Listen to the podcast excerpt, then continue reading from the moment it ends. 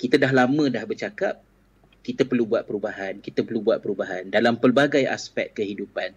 Tapi kita sentiasa sukar untuk membuat perubahan tersebut kerana kita terikat dengan kebiasaan dan rutin.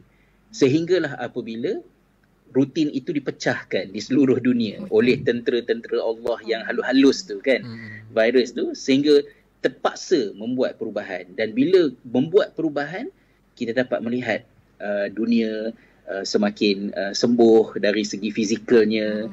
kemudian hubungan uh, contohnya ialah um, uh, yang tak pernah jadi imam kena jadi imam tarawih kan yang kemudian hari ni naik pangkat jadi khatib pula untuk eh, semua benda benda tu.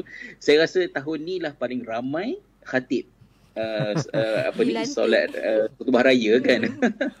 Di rumah masing-masing. So ya saya pasti um, beberapa tahun akan datang bila keadaan insyaAllah kembali normal, bila kita fikir balik tahun 2020 1441 Hijriah ni, kita akan sedar bahawa macam yang Allah Ta'ala sebut um, di dalam surah Al-Mulk tu, uh, Alladhi khalaqal mauta wal hayata liyabluwakum ayyukum ahsanu amala. Allah yang menjadikan uh, kematian, kehidupan sebagai ujian untuk melihat siapa yang mengelokkan amalannya. Dan dalam suasana COVID-19 ini yang terbaik, yang beruntung ialah mereka yang menjadikan musibah ini sebagai peluang untuk mengelokkan amalan kita semua. Lah. Ya, kan? Saya belajar Ustaz bercukupan dengan apa yang ada.